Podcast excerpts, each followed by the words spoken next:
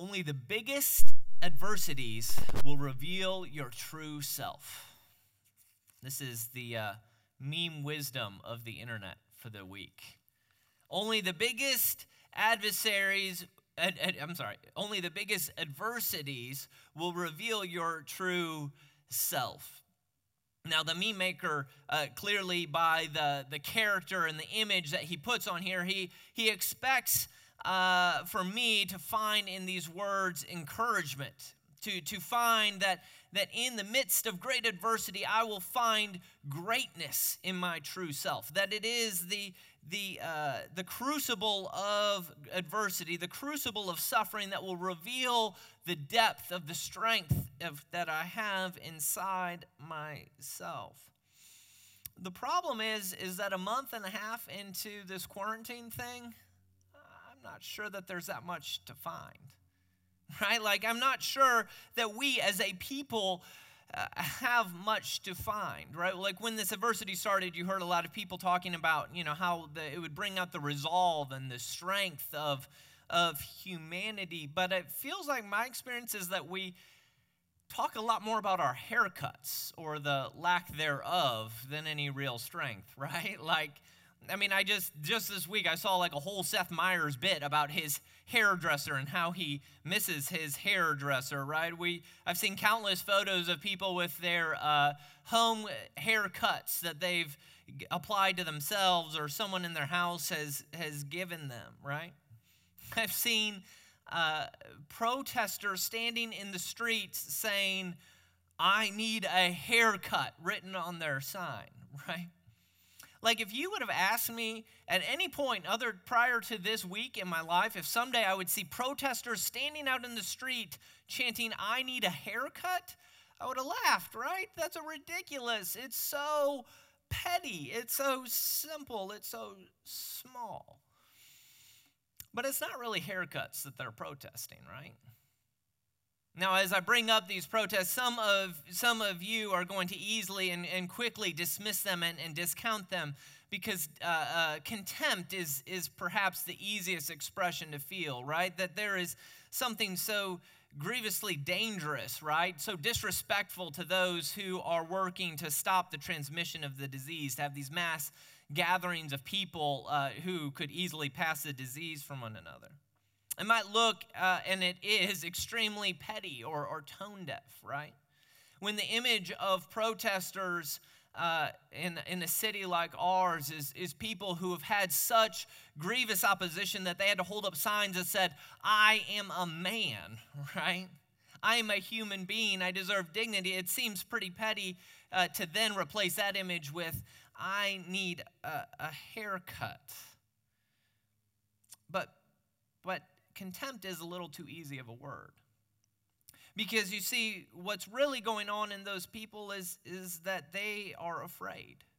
They're afraid of the suffering that they are experiencing, whether that is a haircut that they don't like, or whether that is a lost job, or whether that is a, uh, the fear of a, uh, a tyrannical government taking and, and seizing control. And on that level, I think they're pretty relatable, right? Because the, the very worst suffering, the suffering that, that impacts you the most, the suffering that gets you up off of your feet and out into the street to protest, is not the suffering that is necessarily the most severe, but it's the, the suffering that's the closest to home. It's a suffering uh, that, that you feel in your own life experience that matters more to you than the severity of suffering from afar. That's why starving children in Africa mean very little to you when your own stomach is growling at 11 a.m.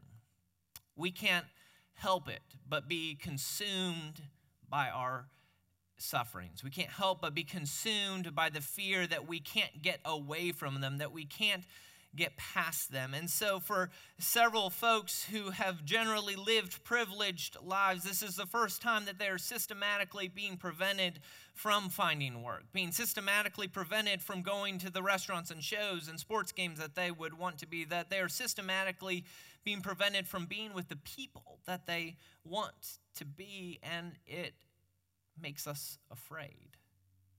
Maybe not uh, the kind of fear that you would uh, clearly identify as such in yourself, but it is a fear that drives us, a fear that makes us want to get away at all costs. As we come to this text, we come to, to the, the kinds of suffering of Jesus that are the most intimate, the most close, the most painful, both in severity and in proximity right? Jesus has not led an easy life. He has encountered sufferings of many kinds, but here, here we find Jesus in the very crux.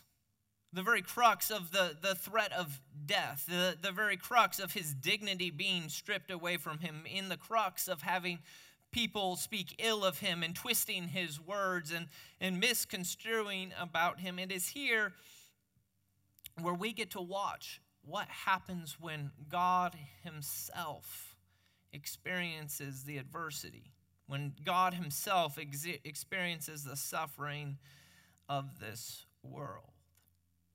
But the thing that you discover pretty quickly in this text is that Jesus is not alone in the suffering. Jesus is in this three way tug of war, but it becomes pretty quickly that none of the three people, the, the Jewish leaders as, as a unit, the Pilate himself, or Jesus, it's pretty clear that none of these three people want to be there. All three of them are there against their will to some extent or another. And so while we might uh, to talk about the suffering of the Jewish leaders or to talk about the suffering of Pilate is almost laughable in comparison to the severity of what Jesus was facing. Their suffering is not absent either. And I think that, that John gives us this robust uh, narrative, this robust story, so that we could identify uh, by juxtaposition, right? That they serve as the, the literary foil, if you would, to Jesus. How it is that they encounter and deal with the pressures that have been placed upon them in this moment, so that we can understand and see just how differently Jesus responds to the fears and the pressures of this moment. So, we're going to look this morning at, at two simple things. One is what Jesus is not moved by, and then what Jesus is moved by. First, what do we learn about Jesus? Is we learn that Jesus is not moved by fear. Jesus is not uh, uh moved to, to action. He's not moved to words. He's not moved uh, to, to, to respond to his sufferings because of his fear of suffering. He's not trying to get away from the suffering that he is encountering, but everyone else is. Everyone else is desperately trying to avoid the suffering because to fear suffering is a human nature. It's human, it's the natural response to avoid or to ignore or to get away from. It's like when you accidentally touch a hot frying pan, right? Your, your instant reflex is to pull away.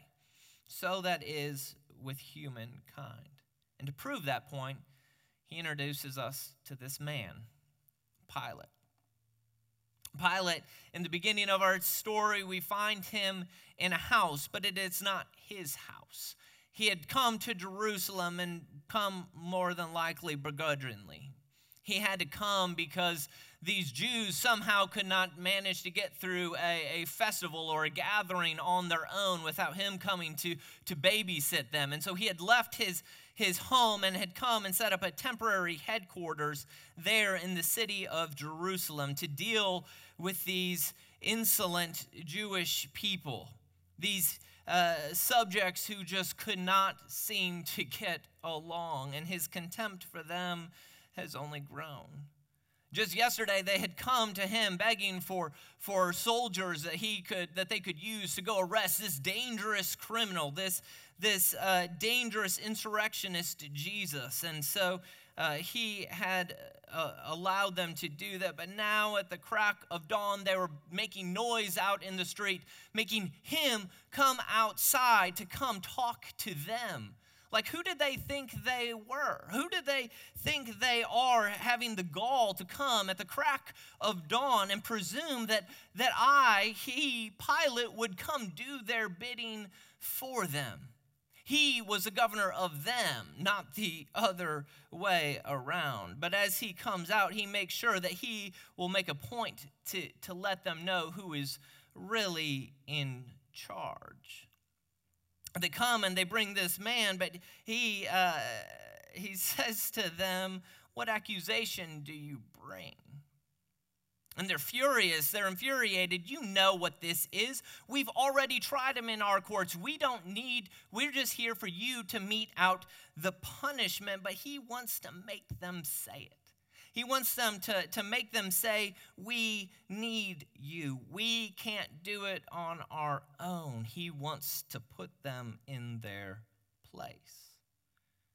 And so he says, Well, then I will need to try him. Rather than accept their verdict, he himself will, will come and bring him into the house and, and make the Jewish leaders sweat a little bit, make them feel like their months of planning to arrest and, and and remove this man have been for naught, make them fear and threat the threat of his authority. And so he brings jesus in to question him but then a new fear comes up. Because as soon as he starts to talk to jesus he finds out this man is not at all a dangerous criminal this man is not at all an insurrectionist, as they say. He is not attempting to throw off the Roman rule at all. He quickly discovers is this man delusional? Maybe. Is he an idealist? Definitely. I mean, the guys tried to start giving Pilate a, a lesson about what truth, like that mattered at all to him.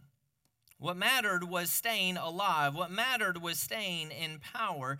And so he could all of a sudden realize that he had gotten himself into a very tricky spot. How can he get out of it? Because if he, on the one hand, acquiesces to the Jews and gives them the guilty verdict that they want, then they will uh, become enabled and view him as, as a puppet that they could control, and he can't have that.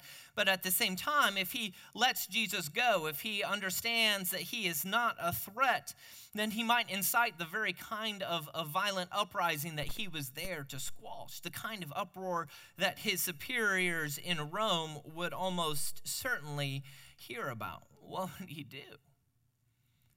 The kind of suffering, the kind of pressures that are put on him from both sides start to close in, and he's afraid of making a misstep. He may be trapped, but though he's not pinned yet. So Pilate concocts a different plan. He says, uh, I may be trapped, but I'm not pinned yet. So he decides to try and, and, and play it down the middle, right? He tries to pit the Jews against themselves. He says, oh, Well, I'll, I'll do this. I'll threaten to release a, a dangerous criminal, a really dangerous criminal. And that will force the Jews to acknowledge the fact that they have, have brought this man on a political ploy. So he threatens to release a criminal. And it, just for good measure, give Jesus a, a good beating, right? To shut him up for a few days and then maybe, you know, he can get around to breakfast. But what Pilate didn't expect was the escalation. The escalation that the Jews brought was they responded that his beating, the crown of thorns, was not enough. He needed to be put to death. Crucify him, crucify him. That didn't scare Pilate, but something else they did too. In verse 8, he says that Pilate was even more afraid. Why? Because the Jews had just told him that Jesus proclaimed himself to be a son of God. Now, to the Jews, that was blasphemy, but to a, a pagan Roman, he all of a sudden was dealing with a man who claimed to be divine, and he was superstitious enough. He was scared enough of the gods to know that he did not want to be meddling with anyone who might just possibly be a divine man. And so the clenches of his suffering, the clenches of the pressures upon him build. The Jews are making more extreme and more violent demands, but the threat of, of convicting him and, and, and giving them what they want grows all the more. He didn't want uh, to give the Jewish leaders what they wanted and face the wrath of the gods. But all the more, the clamor of the crowd, the racket, the riot that he might incite becomes even stronger. And then they come with the dirtiest trick of them all. The Jews say in verse 12, If you release this man, you are not Caesar's friend. AKA, we have a way of letting Caesar know who is loyal to him in this province. And if you let this man go, we know that it's not you. Blackmail, threats, and all of a sudden, Pilate finds himself in a moment that is simply insufferable, a moment that he is desperately trying to find a way out of, a moment he is trying to escape because he fears enabling the Jews because he thinks that will make his suffering worse. He fears uh, angering the wrath of the gods because he fears that that will make his suffering worse, but he fears the unforgiving wrath of Caesar, perhaps even more.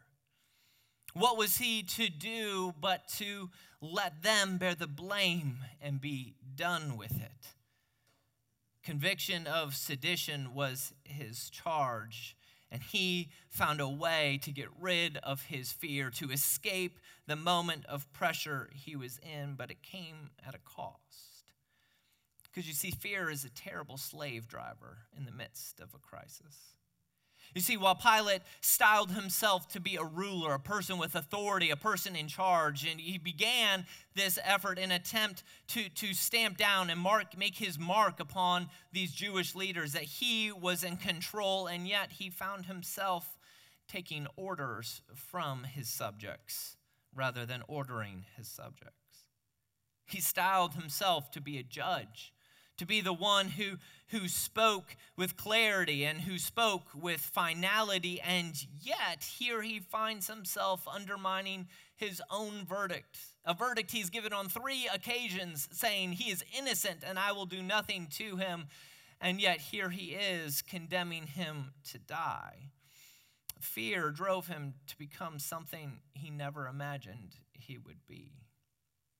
We don't have time this morning to talk uh, uh, to go through the Jewish leaders and, and the pressures that were put upon them, but we see the same telltale signs that fear was controlling them.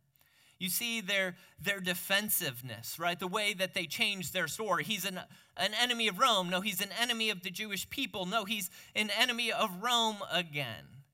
You can see the way that they threaten violence to, to, to Pilate, the way they threaten violence and chant for violence from the crowd. We see this telltale sign that fear controlled them because they contradict themselves. Way back when, when they decided that they would pursue putting Jesus to death, they did it because they wanted uh, to protect the Jewish people from the threat of Roman oppression. Do you remember that? All the way back in chapter 11, they said, If this man lives, then Rome will crack down upon us and become our masters. And yet, by the end when fear had run its course in them, they were chanting, saying, We have no king but Caesar. They started trying to get away from the suffering of Caesar, and they ended up professing their undying loyalty to Caesar. I think it's human nature. I think it's human nature that when, when the vices of uh, the vice grips of pain and suffering, when the vice grips of of um, opposition and adversity come upon us that we want to avoid and, and get away from and at all costs. And so there's any number of different ways that philosophies and religions have dealt with the problem of suffering, but most of them fall into one of those two camps. Either you betray, uh, you betray reality to try and make friends with suffering, right?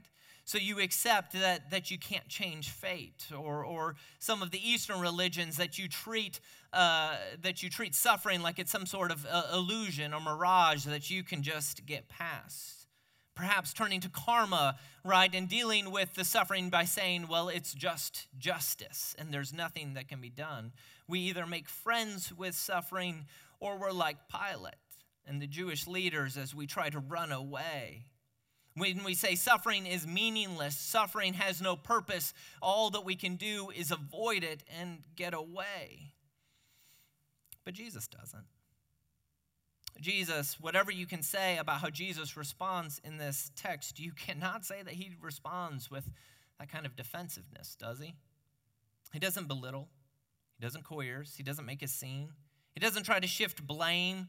He doesn't uh, change and move and bend or break from his stated goal at the beginning to his stated goal at the end because Jesus is not directed. Jesus is not moved by fear. And yet, we live in a world in the moment of suffering in which uh, there is plenty of fear to go around, and the, the pressures of this world will try to, to recruit you into their battle. Maybe you uh, have known a, a politician who is like Pilate, whose care for his own skin far outweighs his concern for truth or justice. Perhaps you have known a, a, pastor or religious leader who, who tries to, to deal with the uncomfortable suffering right by shifting blame or, or seeking an easy explanation that it is because of this sin or that sin right? Because it is you have not prayed enough you have not been faithful enough right? Who, who tries to, to find a way out from the suffering by getting away from it or by becoming friends with it. But Jesus does not do either of those two things. And so we start to feel here in this text uh, an awkward an awkward contradiction. Because John has already made it clear that his goal for us is that we would react, that we would experience suffering in the same way that Jesus does. But the way that Jesus does it seems to be fundamentally against the human nature that every civilization has ever known. Is it possible? Let's hold on to that question. Because we've not yet seen what does move Jesus. We said that Jesus is not moved by fear, but if not by fear, then what? I think it's clear from this text that Jesus is moved by the promise of redemption. Jesus is moved by the promise of the coming kingdom. And so he is, is, is like a firefighter who charges into the burning home, right? He has no time to consider, uh, he has no thought of, of fear, he has no thought of his safety because he has an objective. He has a goal that he is working toward. He has lives that he must say. And so rather than, than uh, orienting himself and being moved by fear, Jesus is moved by truth. Like when you read this interaction that Jesus has with Pilate, you might be tempted at first blush to think, boy, he's being a little cryptic, right? Or elusive. But I think it's quite the opposite. I think Jesus is committed, even in this fraud trial, to try to make sure that Pilate understands. Pilate asks him, Are you king of the Jews? And Jesus goes, Well, I want you to understand what I'm talking about. So when you say those words, what do you mean? Like when you say king of the Jews, is that something that your conception of a king, what you think of, or, or, or, or what you have seen, or, or are you just repeating the words of somebody else? Because if we're going to say that I'm a king, we need to understand what kind of king I am. Because he makes clear in verse 36 my kingdom is not of this world. So if what you're asking me is, am I trying to overthrow the Roman Empire? The question's no. If you're trying to, to ask me, am I trying to lead people into a full experience with reality, into a way of orienting their life, then the answer is yes. Because Jesus is committed to the truth. He says, For this purpose I was born, and for this purpose I've come into the world to bear witness to the truth. See, Jesus is interested in dealing with reality not with the struggle to get away from suffering. He makes his defense, his legal defense, but it's not to try to get save his own skin, but to reveal the sham of injustice that was being done to him. Jesus is moved by the truth of the coming of God's kingdom, not by the fear of what will happen to him, because Jesus is reassured by God's power. See, after, Jesus, after Pilate had given Jesus his first beating, his whipping, the, the, the crunching of the thorns piercing his head and, and blood pouring down upon him and, and the beating by hands, it is natural and it is normal for Jesus to hate, to respond in spite, to flex his muscles in anger or to crumble under the weight of pressures put upon him. But Jesus, the text tells us, is silent. When Pilate says uh, to him, when Pilate says, Where are you from? Jesus gave him no answer. It's so unnatural. It's so strange that we have to wonder where does this response from Jesus come from? But then in verse 11, we find out. Jesus answered him, You would have no authority over me at all unless it had been given you from above. You see, Pilate, you feign, you fake control, authority, and power, but God retains it and he retains it for a purpose. See, Jesus knows and he speaks and he says to Pilate, You have authority and you have control in this moment, but you have authority in this moment. You've been placed in this moment for a specific reason by somebody who's a whole lot more powerful than you are. Jesus, who has just told Pilate his purpose and what God was doing through him was to bear truth into the world to, to bear the, the, the reality of heaven and earth intermeshed to the world, to, to strike the evil and suffering and death of this world at its root, and to support it as it awaits the dying of those vicious veins. Jesus is reassured by God's power that the coming of redemption is real. So when we ask, is it possible to suffer like Jesus did? Is it possible to, to avoid the fear of suffering that is human nature? And at one answer, we can say no. Not when you're by yourself, not when you're of your own strength. But on the other level, we can say yes. Because it is Jesus' ambition, it is Jesus' purpose in the world to bring truth to people and that means you, and that means me. Right? If, if, if Jesus is just a, a model, if Jesus is just an example of enduring suffering, then we're screwed. I hate to tell you. Because we're not going to be any different than Pilate. We're not going to be any different than the priests. We're not going to be any different than the protesters on the side of the road. We're going to live out of fear. But if the resurrection is true, if Jesus went through the worst of hell, could throw at him, and come back out the other side in power, well, then we have some hope, right? Because if, if the one who did not bend under the harassments and the accusations and the sufferings of this world, if the one who did not break from the unjust verdict placed upon him, if he does not bend, if he did not bend then he does not bend. If he is alive, then he is with us now, and his rod and his staff secure us. If Jesus, in the moment of great trial and suffering, the trial and suffering that sat upon his head as his head throbbed in pain, if he did not break from such pressure and he lives with us still, then that means something. Because the one who did not break does not break as he walks with us towards our salvation. So we don't need and we don't live according to the fear and the, the, the, the ignorance of suffering. We don't try to escape suffering by definition because there is someone who has already walked through the path and promised to walk with us. Jesus is moved forward in this time of suffering for, by the prospect of accomplishing redemption, and we can move forward in our sufferings because we are moved by the receiving of that redemption which Jesus brought. We're not alone.